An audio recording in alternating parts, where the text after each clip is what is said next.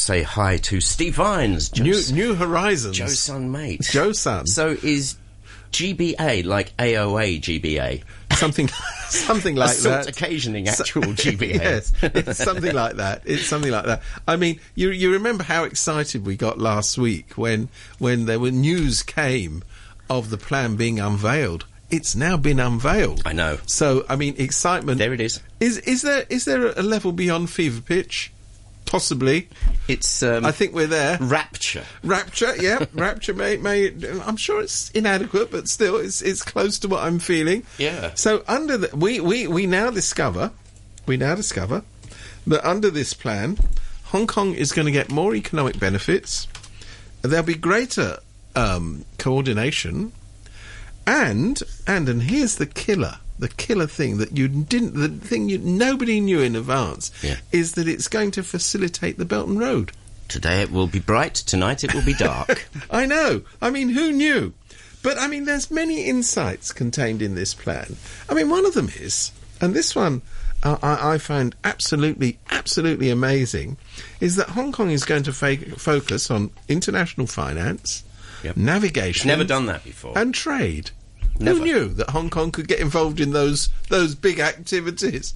What I like actually in the plan, it says it says that Macau, God bless them, uh, they're, they're going to become a, a trading platform for the Portuguese speaking countries. You can imagine the Brazilians who are just round the corner. I don't know which map they're using, but my A to Z has the Brazilians just round the corner. Yeah. Going, Woos, Macau, we'll go there. Brazilian money launderers. So all the Portuguese, um, the Angolans, I'm, I'm told, are, are, are queuing up like like nobody's business. Mozambique, oh, give me a give me a break. If they if they're not heading out to uh, Macau under the GBA, I don't know. I just Never. don't know. Never been easier to smuggle rhino horn. and I'm not joking. and, and, and, and some sad people, and even I wasn't sad enough to do this, sat down with a little computery thing, and they worked out that when this was announced, Hong Kong was mentioned 102 times. Did you get that figure? 102 times. Macau, who cares, was mentioned 90 times. I consider that Macau's a sort of pimple. The fact that it was mentioned 90 times, I think is actually quite impressive for Macau. But I mean, jokes aside, and who would who would make a joke about something as serious as this? What is this? GBA. GBA. Yeah. Oi. Yeah. Oi, son, you're nicked. For GBA. you got GBA, and I know you've got GBA because I can see it. Um, but besides, you know, ribaldry, which of course we, we, we don't like, even vaguely, it is, I think, um, absolutely clear now what this is all about. So, I mean, basically, it's only about one thing. It is indeed, and, and they say it. I mean, you don't need to sort. I don't even need to imagine. It. It's about integration. It's about saying, don't wait for 2047 when you know Well, that ship has sailed. Let's be absolutely when honest one country, this. two systems comes to an end. We we can bring that date forward. One we can bring country, that one date forward. system. So you know now Hong Kong will be in in a area which geographically it's always been in the Pearl River Yeah, Delta. it's not like it's moved Yeah, it hasn't the road, moved. is it? Um, it, it, the only thing that keeps changing is the name. When it, you you know we used to be told it was the Belt and Road area or the GBA area Delta. or the Pearl, River Delta. Actually, I tell you- one- at one time it was called Southern China. How's that for um? How's that for geographic imagination? The anyway, Greater Bay Road Delta. Dota, Belter, Ota.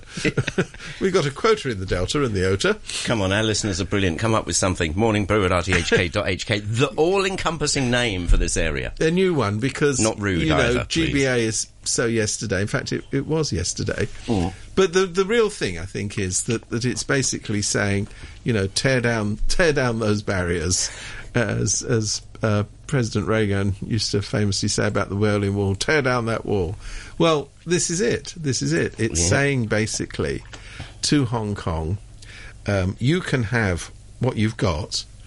Oh gosh, thank you. We can maintain ourselves an international um, financial centre. We can maintain ourselves as a, a, a navigation centre, and we can do trade. Oh well, gosh, how generous is that? You That- make that- a very can- good point, Steve. that can carry on. Um, and by the way, all the grown-up stuff will be, you know, like high tech and innovations uh, will be done in Shenzhen because they're good at it. which indeed is is the case. I mean, there's far more going on in Shenzhen on that front than there is in the Hong Kong SAR. But according to this plan, and here's the gosh, this is this is exciting beyond belief. According to this plan, Hong Kong universities can contribute. Okay. Yep, they can. They can. I don't know whether um, nobody mentions Cyberport contributing because there's a slight, there's a slight problem with that. Is it's just a property development, but anyway, but universities, which indeed Hong Kong universities do have. Cyberport's um, a hub, isn't it? A hub. Uh, well, it was a hub. It's a sort of. No, it's a grub. It's a grub. It's a sort of pub, a property, urban book base. Yeah. um, well, that and, and my old friend, the Science Park, up near the Chinese University, which is uh, growing by the day, and you know it's still producing technological innovations at such a pa- pace that no one's ever heard of them. Um, a big t- sidebar. But a big issue here, this, I ask you time and time again, this whole notion of everything has to be corralled and put into a little box. Yeah aren't planners ever going to say, actually, that doesn't work? Well, you know what's really interesting about this, and, and Carrie Lam, bless her, because I always like to quote Carrie Lam when, whenever I can, said the other day, you know, it's going to be a combination between, and it's interesting she makes this point, it will be a combination of Wall Street and yeah, Silicon Valley. I was trying. Now, you just think, Carrie, I know you don't read history and you don't actually know what you're talking about, but think about Wall Street and Silicon Valley, nobody planned those places. They grew organically. This is true. And Wall Street it, was, in fact, a wall. It, it really was. Well, you know, it was it was it was a street in, in, in New York where a few banks started up, and then another couple of banks, and a brokerage or two, and etc. Silicon Valley, there was no nobody, no sort of great, you know, great pompous person from Washington saying, "Oh, in future Silicon Valley, oh, we're going to concentrate all the uh, technological developments there." No, bunch of kids it in was, their gar- it was kids in, it was literally kids in their garages, and um, people who there were some big companies there from from very early on. No kidding. But the, and you know something to do with the weather, something to do with the lower rents than than were, were being charged in other parts of the United States. So, I mean, the lesson that they don't learn from the thing they seek to compa- compare this with is there's nothing wrong with a bit of organic growth. There's nothing wrong with private initiative. There's nothing wrong with everything not being done by some idiot in government who, with a clipboard, or maybe several, yeah. who's decided how things are going to work. And what would a sh- inc- incidentally, just just just finish that little rant. And incidentally, by the way, yeah. oh, compare it with um, Wall Street and Silicon Valley. You mean compare it with a place where they have democracy, where they have rule of law, and have things like that, which uh, will that be a feature of the GBA? I don't know. I wonder what a, sh- a shrink would. Yeah, I wonder what a shrink would say about a person that's constantly comparing themselves to something else by name. It is interesting, isn't it? It well, constantly it, comparing. I think it's called insecurity. Hong Kong it is, is interesting. Hong Kong is a rock and roll place, quite frankly. Yeah. People should be comparing themselves to Hong Kong, but I guess not anymore. Well, you know, the, the problem that all these people who are China cheer, cheerleaders and cheerleaders for dictatorships have is they've failed ever to produce a dictatorship that is attractive to people who have a choice. I mean, I'm sorry to make the obvious point, but it is the obvious point. You don't see people queuing up to get into China from the United States, but you do see Chinese people queuing ah. up to walk in the other direction. You've just brought up a brilliant point here. I read somewhere one one of one of the uh, nobles here said something about this could very well lead to a Hong Kong brain drain. Logic tells me that that guy could be right. Well, I don't. We're out of here. Say the say the clever people. Well, I mean, if there is no place for people with brains and initiative they move. They're the most mobile people on the planet. Mm. If you've got if you've got special skills, you're in demand all over the place, and and you can get round immigration restrictions because people actually want you. But the the message that is being sent out here is oh no no no no no no, we want you to, to ship yourself across the border to Shenzhen because that's where it's all happening. Oh, and by the way, we'll provide medical services for you when you're there. I don't know what that was all about, but anyway, Yeah. that was the latest in the litany of, of, of new cross-border wonderful things that are going to happen. I think the simplest thing, just sticking with that point, the simplest thing, just, I'm not Mystic Meg, but the simplest thing seems to be the brightest and best at the age of 18, 19, 20, 21, they will clear off.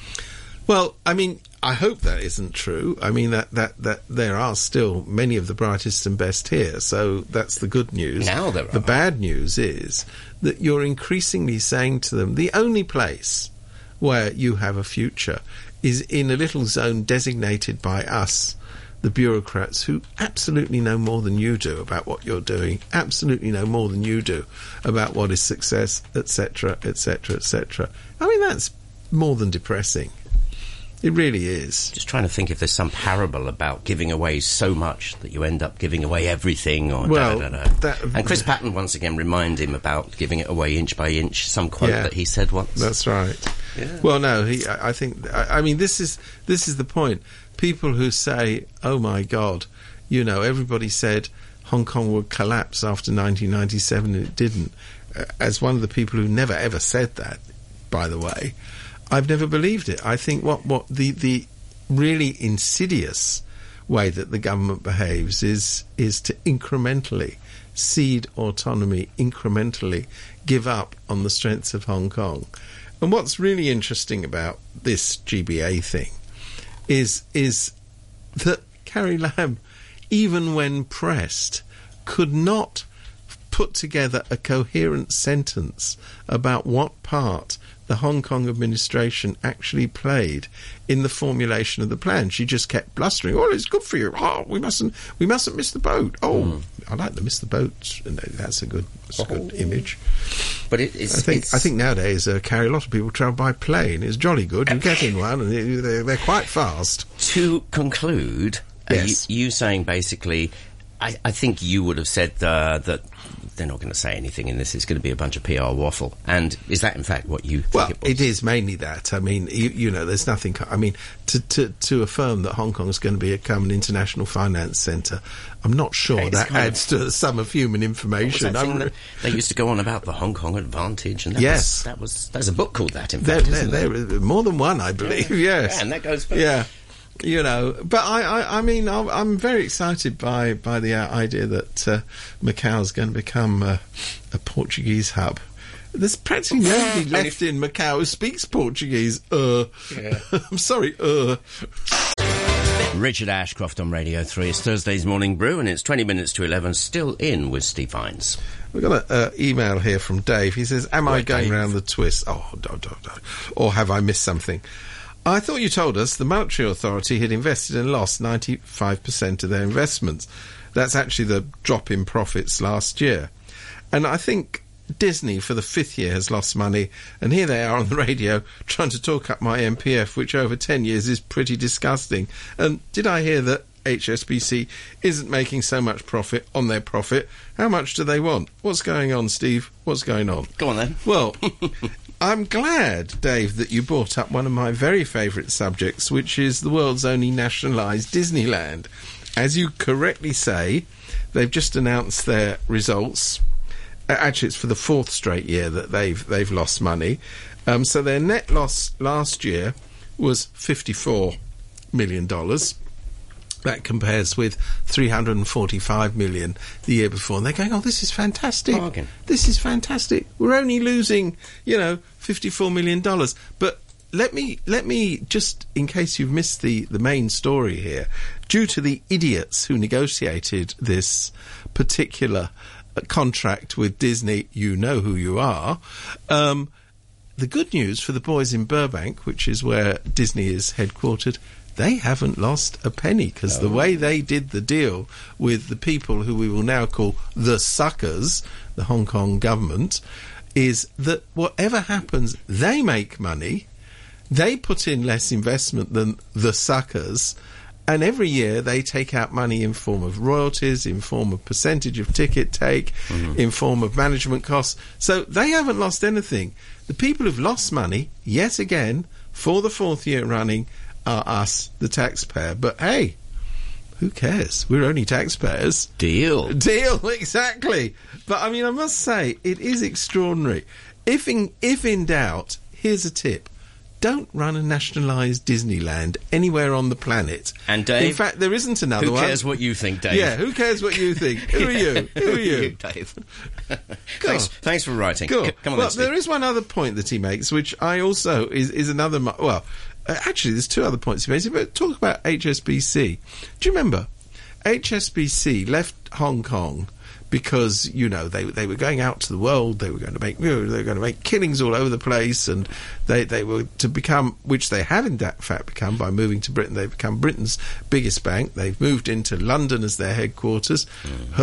that proved to be a wise decision in in view of what's going on in Britain at the moment. This is true. But but in their latest profit announcements, which um, which Dave refers to, it is true they are they didn't hit their profit targets. But what's really interesting is they ain't making no money in Britain, where they're a very large bank. Practically all of their profits are generated in Asia, particularly in Hong Kong, where they have this established position. So you know. Well done, big boys at HSBC, my least favourite bank. I'm glad that your decision to go to London has been so enormously well vindicated by subsequent events. What will they do? And companies like them. Well, they're already- And what would be the excuse for doing it? Well, they're already saying, "Oh, uh, London. Oh, oh, I know we got built big premises out crummy in, weather. in in Canary Wharf, and uh, we're, we're a very big bank, and blah blah blah. But uh, maybe we might need to move again." Well, yeah, yeah. My heart bleeds for you. Bye. Bye. Uh, the other point he makes is is it is true that the government keeps harping on about how well the MPF is doing, and they give out these snake oil salesman figures about how returns on the MPF over the last 10 years have averaged at, at I think they give out the figure of 2.4% or is it 2.7 I can't remember that is a snake oilsman figure because what they don't say is it's a gross figure. They don't point out that it takes out the enormously high management fees that, again, the suckers, i.e., the Hong Kong government, negotiated with the fund providers. They gave them monopoly of the funds and they said, I tell you what, we'll charge the highest possible fees we can. Now, they've actually had to be shamed into reducing some of those fees, but they are still among the highest in the land. And of hmm. course, you and me, suckers who have to pay into the MPF, we ain't got no choice. You you can only select from the small pool of fund managers that they provide. And by the way, if they're harping on about how this two point something percent return, which isn't even true, is a great return, uh, what about the Hong Kong stock market? You've been earning at least over that ten year period with with um, interest uh, with with yields, you know, dividend payments. You two point what's it percent? Give me a break. We're talking at least double digits, at least double digit. So it's a crummy investment under a crummy scheme organised by people who couldn't negotiate their way out of a paper bag. But hey, I'm not trying to be critical here. No. But talking of critical, I actually think the government has finally got it. Well, they don't got a lot, but this business with the golf course, they have finally sort of got it that if you have an enormous public furor over your land policy, isn't it better just for once, just for once in your life, to actually do something that suggests that your main priority as the government of the Hong Kong SAR is not to protect the rich. So they, they have conceded a little chunk of the Fanling golf course will indeed now be handed over for housing, most of it for public housing. It won't be a life and death um, decision. It won't certainly solve the housing crisis, but it is an indication they've finally got it. That every now and again, you've got to share the pain. And I, I'm sorry that I say this because, you know, I like to think of myself as one of the rich with the rich. You know, you can't axiomatically have every policy that favours property developers, favours people with lots of money. So the, the Hong Kong Golf Club, who are clucking around going, oh, it's a disaster. Oh, Hong Kong is an international financial centre. Going, oh my God, oh. blah, blah." That's where they do all the deals. Yes, Well, so they say. I don't believe a word of it. But anyway, all of this Horlicks is Horlicks. What these people don't seem to realise is actually this is a very good deal for the Fanling Golf Course because it survives and the rest of the golf course has virtually become untouchable as a result of this. So if I were them, I'd do something which they're not used to doing. Shut up. one more, Steve. One more, very, very quickly. Um, I I noticed that they, they've now um, brought out these new figures on immigration statistics and how many uh, people came in last year under the one-way permit scheme, which was forty-two thousand three hundred compared to 47,000 in 2017 and 57,400 in 2016. And Carrie Lam again, in her bizarre way, she manages to make a good story a bad one. The good story, I don't think, is the backlash against immigration. I think that's very lamentable because these are working Joes like everybody else. The real story is the government's terrible short sightedness in providing social services. So, of course, if more people come in, they create a pressure on those services. And it's convenient, if anything, for the government to try and put the blame for the overburdening of these services on immigrants. That's just, just not right. But what is interesting is that and people don't seem to know this. The majority of people who, who, who are coming into Hong Kong are not um, going on to some sort of dependency arrangement. Most of them are, are, are, of working age and start contributing to the workforce where there are labour shortages and so on. The problem is Hong Kong doesn't have a policy for population.